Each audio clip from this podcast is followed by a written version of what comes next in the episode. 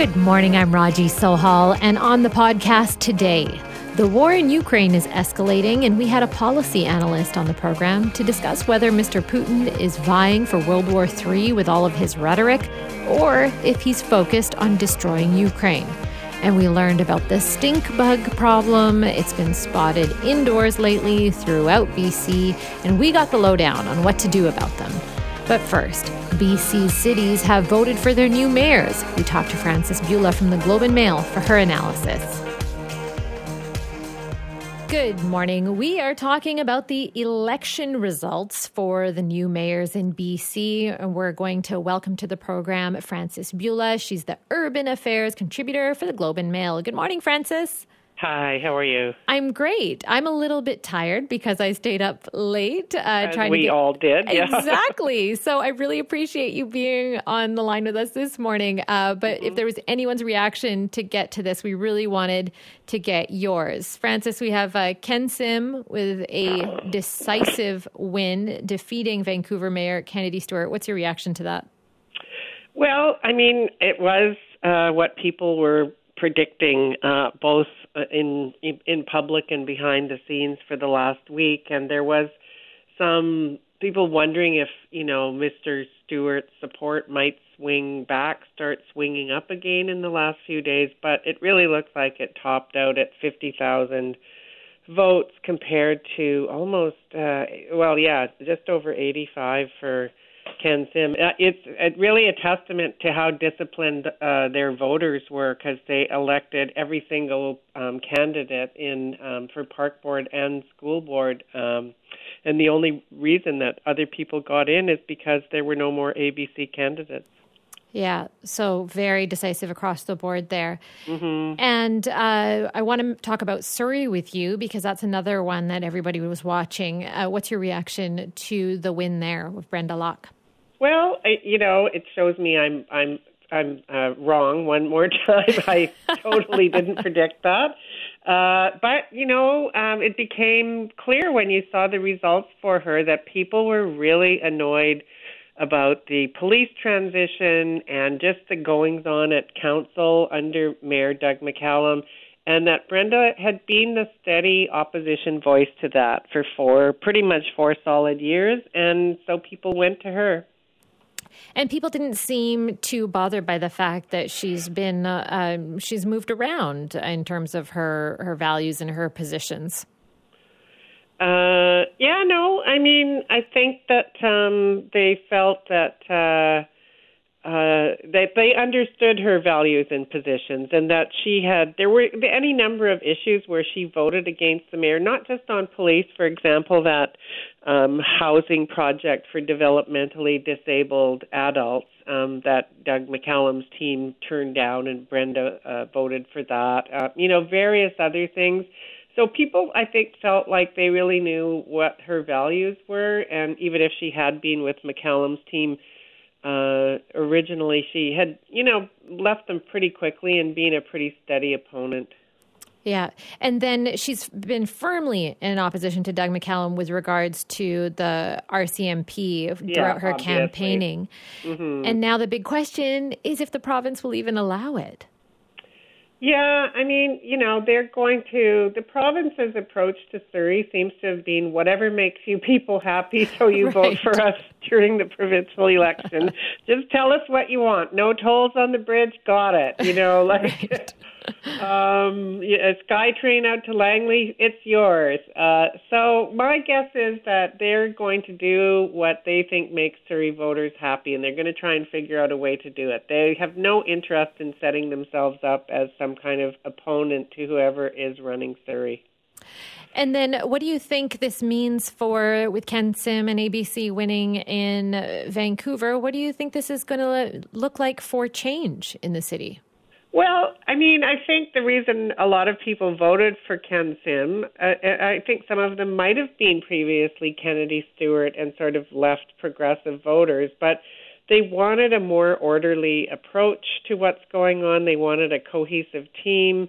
Um, they wanted to feel like the crime and public disorder uh, and homeless problems were being taken seriously, um, not just sort of, well, the tents will be gone by, you know, winter and and we'll just wait it out, or or you know things aren't that bad. Like even if crime statistics are below average, um, you know, people's experience out on the street has been that in some areas it does feel unsafe, and they wanted someone who took that seriously, I think. All right, Frances, let's listen together to this clip from Ken Sim during his speech last night. We are going to expand the responsible consumption of alcohol in our parks. And, and we're going to bring back honors classes and the school liaison officer program. And we're, and we're going to bring a renewed lens, a compassionate lens, one that's measured by outcomes in the communities that need it the most. Now, we're going to do these things and a, a lot of other things, and we're going to do them together. But I do want to stress this journey is going to be really hard. There will be false starts. We will make mistakes, but we can't lose if we never give up. Frances, what did you think about Ken Sim's speech last night? I thought it was really good. You know, it conveyed um, his sense of you know, humor, uh, which I've seen many times over the past four and a half years. You know, he started off by saying that, that I spent four and a half years doing the longest job interview yes. ever. and then I thought he hit um, good notes and really smart to say we're not going to be perfect. We're going to make mistakes because inevitably, um, you know, that will happen. Although I think um, they, he has three very experienced councilors, um, and especially Sarah Kirby-Yung, I think, is going to take a huge leadership role. So they're not going to be as green as some, you know, big new sweep councils have been. Um, I thought it was a, a good speech, very gracious, very generous. He also emphasized, you know, that he was the first mayor of Chinese descent uh, in Vancouver and talked about the journey that had been for his family. I mean, whoever wrote that speech did a really good job and I'm and they only write the speech to reflect what they know the candidate really believes so I'm not saying uh, false words were put into his mouth I there were a lot of nice touches in that speech yeah, he was also gracious uh, to Kennedy Stewart, acknowledging just how hard of a job it must have been to run a city during a pandemic. Yeah, yeah, he did. And when he acknowledged, when he talked about um, uh, you know, uh, councilors who had been before him, sort of paving the way for a Chinese, per, a person of Chinese descent to become mayor. He gave credit to people from across the spectrum, you know, Raymond Leung from um, Vision, uh, you know, as well as, uh, you know, Liberal uh, MP Art Lee and, and people like that. So uh, a lot of nice, gracious touches, which fits in with my uh, experience with him. He's a, you know, kind of um, just a very socially EQ person, uh, you know, who pays attention to people around him and what they're how they're reacting to him. So, so Frances, what will be his biggest challenge as mayor of Vancouver? I mean, I think it will be um, continuing. Uh, you know, he has said we're not clearing out the camps instantly. We're going to try to do things differently, but we're not you know, not going to pretend that it's going to happen overnight. So continuing to steer a path, uh, showing that they are doing something uh, to try to make the city feel safer and more secure for everyone, including people on the street. Uh, and and keeping to that path when maybe there's sort of still ongoing complaints that you know nothing is happening and so on. Um, he'll have a challenge, um, you know, learning the ropes federally and provincially, as you know, we saw during the campaign. He doesn't even know the names of the housing ministers at the provincial or federal level, so right. he's going to have a lot to do there. Um, I'm assuming he's going to hire a really competent, experienced chief of staff with lots of those networks. Uh, so um, you know, but they have set themselves a difficult path. You, you know, the um, team or or the NPA had had kind of come out with much clearer, easier, you know, we'll clear the streets by December or whatever kinds of programs, um, Mr. Sim's longer term approach is going to be one where he's going to have to keep the troops together when things don't improve instantly. Yeah, it's going to be so interesting to see. Uh, Frances Bula, thank you so much for your time this morning, especially yeah, on so little sleep. it's going to be an interesting uh, few months and oh, few sure years. Is. It yeah, sure is. Okay. Take care. Great. Have you started to notice stink bugs in your home? So I've only spot one, and I summoned my husband from another room to get rid of it. And he grew up in Hawaii and thinks all bugs are our friends, yada yada. So he carefully took it and placed it outside. I don't think I would have uh, necessarily done the same. I probably would have swatted it, killed it there and then. I'm not even sure if that's what you're supposed to do. But the infestation is so bad that the BC government has issued a pest alert asking people to submit reports if they think that they've seen stink bugs in certain areas of BC. So, are these bugs harmful and can wasps solve the problem? Paul Abram is a research scientist with Agriculture and Agri-Food Canada, and he joins us on the line now. Hi, Paul. Hi, Raji. Okay, what is this stink bug all about? Well, so this stink bug's been in BC since at least 2015. That's when we first found it. Yeah. It's been in North America, though, a lot longer. Um, it was found in Washington state a few years before. So what we think is that uh, it, its home range is in Asia, China, Japan, and Korea. And what we think probably happened is that it arrived in North America via global trade. It probably spread up to BC from Washington State, and and now uh, people are starting to see it come into their homes for the winter. They look for warm places to stay during the winter Yeah. after feeding on after feeding on plants during this during the summer and fall. Right. You said they came via global trade. What does that mean? Via produce that was brought over? So we can never know exactly how they came, but we do know that these stink bugs are really hitchhikers. They'll uh, they'll climb onto vehicles, onto shipping containers, things like that. And so uh, you can imagine with all the the trade that goes on between North America and Asia, all the shipping containers that come over, we think those are the types of routes that bring these invasive species over. Yeah, Paul, is it astounding that more bugs don't come this way all the time, constantly? Well, they do. We here in BC, we get two or three new invasive species on average, uh, invasive insect species every year. Um, of course, the, uh, some of these are pests of agriculture. Some of them, um, you know, they don't really come up above the radar for most people. But these ones, because they come into people's houses and they're big, stinky bugs, people are really noticing them. Yeah, so they actually stink, right? When you kill them, they stink? That's right. If they're disturbed, they have a um, you know what we call a defensive chemical secretion that uh, that that they emit, and it kind of smells like uh, well, I've heard it described as grass clippings, as sort of rotten coriander. Um, some people are more disgusted by it than others. That's very specific.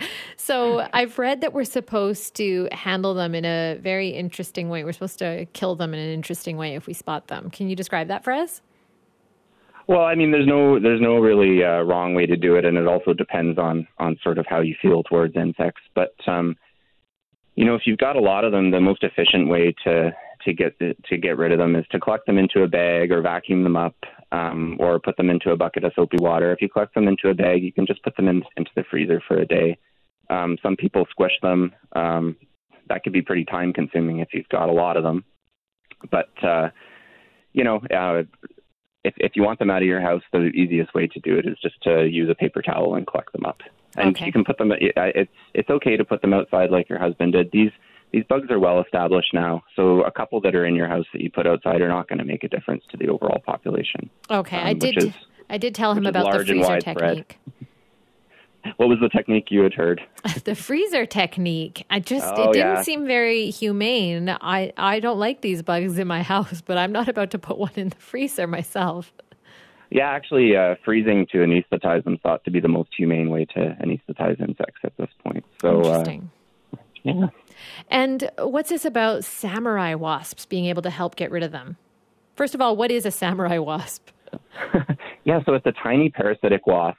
Um, we actually have thousands of species of these tiny parasitic wasps already present in Canada and around the world. They're about one or two millimeters long, and they don't sting you like uh, like the yellow jackets that we're used to thinking of that ruin our picnics. Their only mission in life is to find stink bug eggs, lay an egg inside them, and have their offspring develop inside. And then instead of the stink bug nymph coming out, a little parasitic wasp comes out, and then it itself goes and looks for more stink bug eggs. And so you can imagine that if these wasps are killing enough of the stink bug eggs, it can help to dampen the stink bug population.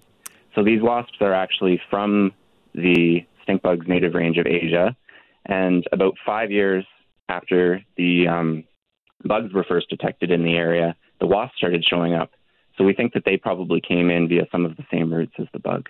That is so fascinating. And and with these samurai wasps, because they're maybe helping get rid of the stink bugs, are are we meant to not kill them? Just leave them, let them do their thing? Yeah, they. Uh, I mean, we're still studying sort of what the broader ecosystem level impacts are of these wasps coming in. Is, for example, we know that they can attack some of our native stink bugs. We have about 60 species of native stink bugs in Canada, so that's a concern that we're still studying. But uh, you probably won't notice these samurai wasps, just like the other thousands of little parasitic wasps that live in Canada. They mostly go unnoticed. Um, if you are out in your yard next year and you happen upon a stink bug egg mass, you can find them on the undersides of leaves and you notice a tiny little black insect walking around on it, that's highly likely to be one of these parasitic wasps. But we have about six species of parasitic wasps that look identical to the naked eye to the samurai wasp in Canada. So to know if you've got a samurai wasp, you've got to submit it to uh, to, to, experts who know how to identify it. Okay, uh, Paul, thank you so much for that. Very informative. Thank you very much. We're talking this morning about the war in Ukraine. Things there have escalated very quickly with more international resources backing the Ukrainian effort. But the Russian government has warned that more military aid for Kiev would make members of the U.S. led military alliance a direct party to the conflict. Putin has said it could trigger a global conflict. To talk more about this, we have Melinda Haring on the line. She's a deputy director of the Eurasia Center at the Atlantic Council. Hello, Melinda. Hi, good morning, Raji. Thanks for having me on. So, Russian state media has said that the war could escalate into a global conflict if Ukraine is allowed to join NATO. What does this intensifying rhetoric actually mean? It means that Putin is running scared and has very, very few options. We should just ignore him. He's made many, many empty threats. He's threatened to use nuclear weapons, I think, three dozen times, and he never uses them. He's threatened uh, that there would be, you know, dire consequences if NATO were to expand, and now we see Finland and Sweden about to join NATO, and there's been no consequences. So we should ignore him and continue to send all the weapons that Ukraine needs as soon as possible. Okay. And Mr. Putin also uh, illegally annexed several provinces uh, after those sham referendums took place. And it's got people wondering does Putin, does he actually want Ukraine or does he want World War III given these threats?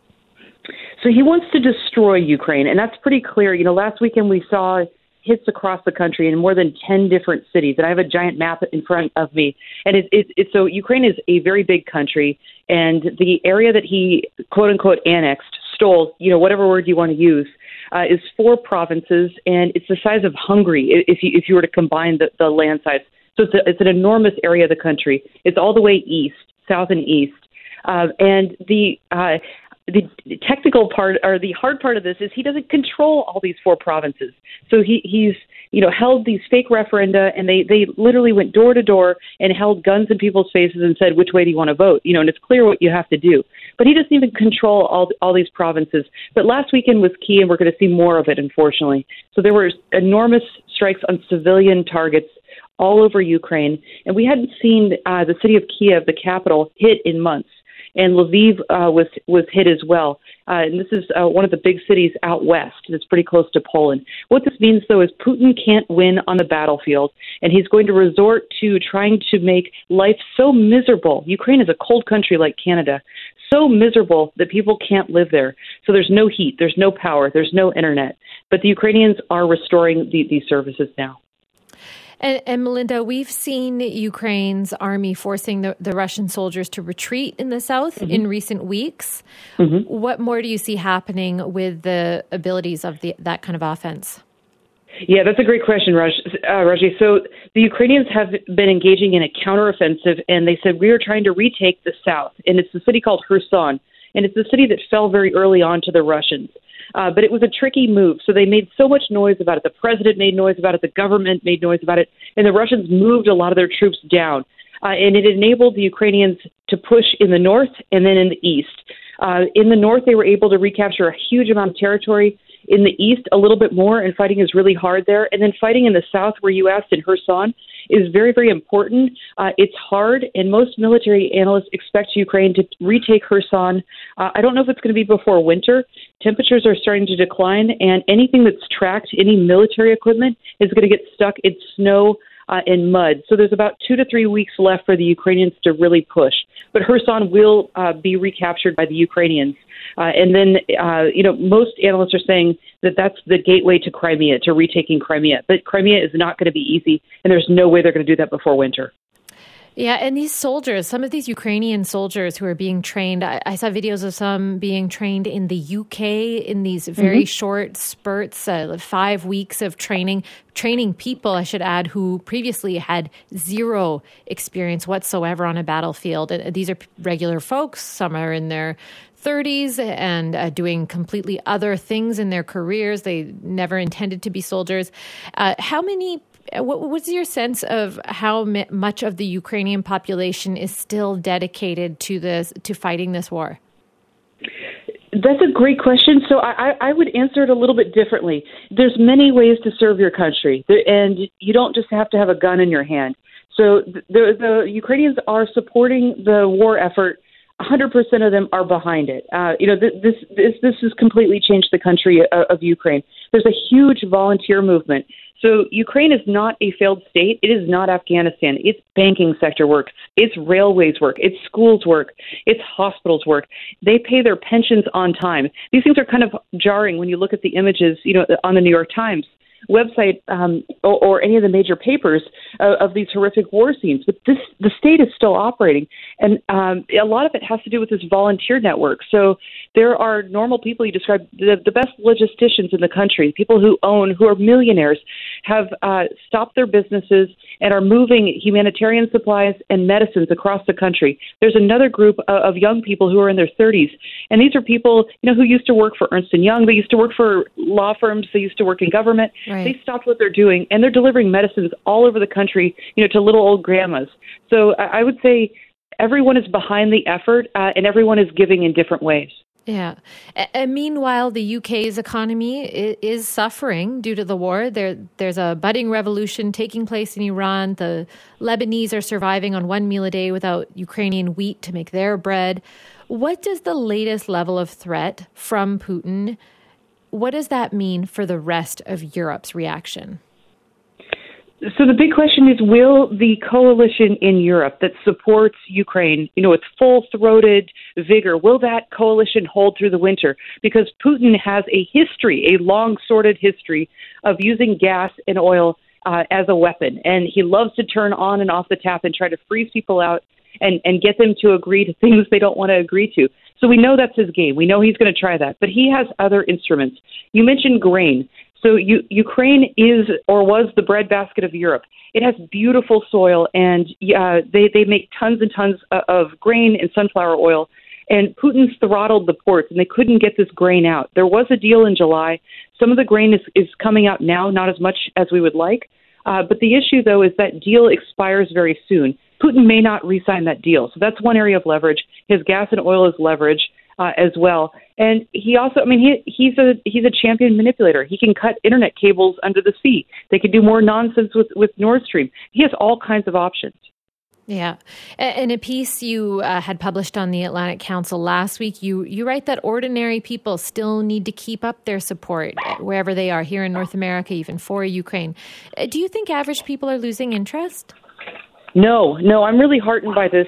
So the Ukrainians are now, I don't know if I'm allowed to say this on the air, the Ukrainians are kicking ass and they are winning a full throttle. Um, you know, and the momentum is really behind them. So thankfully, there's a lot more attention um, in the news cycle on Ukraine. And, and I see, uh, I live in the Washington D.C. area, and there's moment, momentum here. So on Tuesday, there's an enormous benefit concert at the Kennedy Center in honor of Ukraine with the, one of the world class violinists of the world. So I see more and more volunteer work here. I see, and it's not Ukrainian diaspora. I'm not Ukrainian. Uh, I see ordinary people wanting to give and help. But the article I wrote was challenging people to find new audiences who haven't given and who haven't helped. So if you're listening, there's many ways to contribute. Winter is going to be very cold in Ukraine. They need thermal underwear, sleeping bags, socks, So I'm not asking you if you if, if you don't have a lot of money, you can still knit a pair of socks. There's many many ways to give.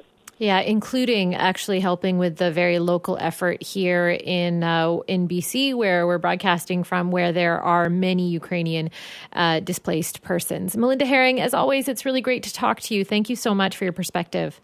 Thank you. Pleasure.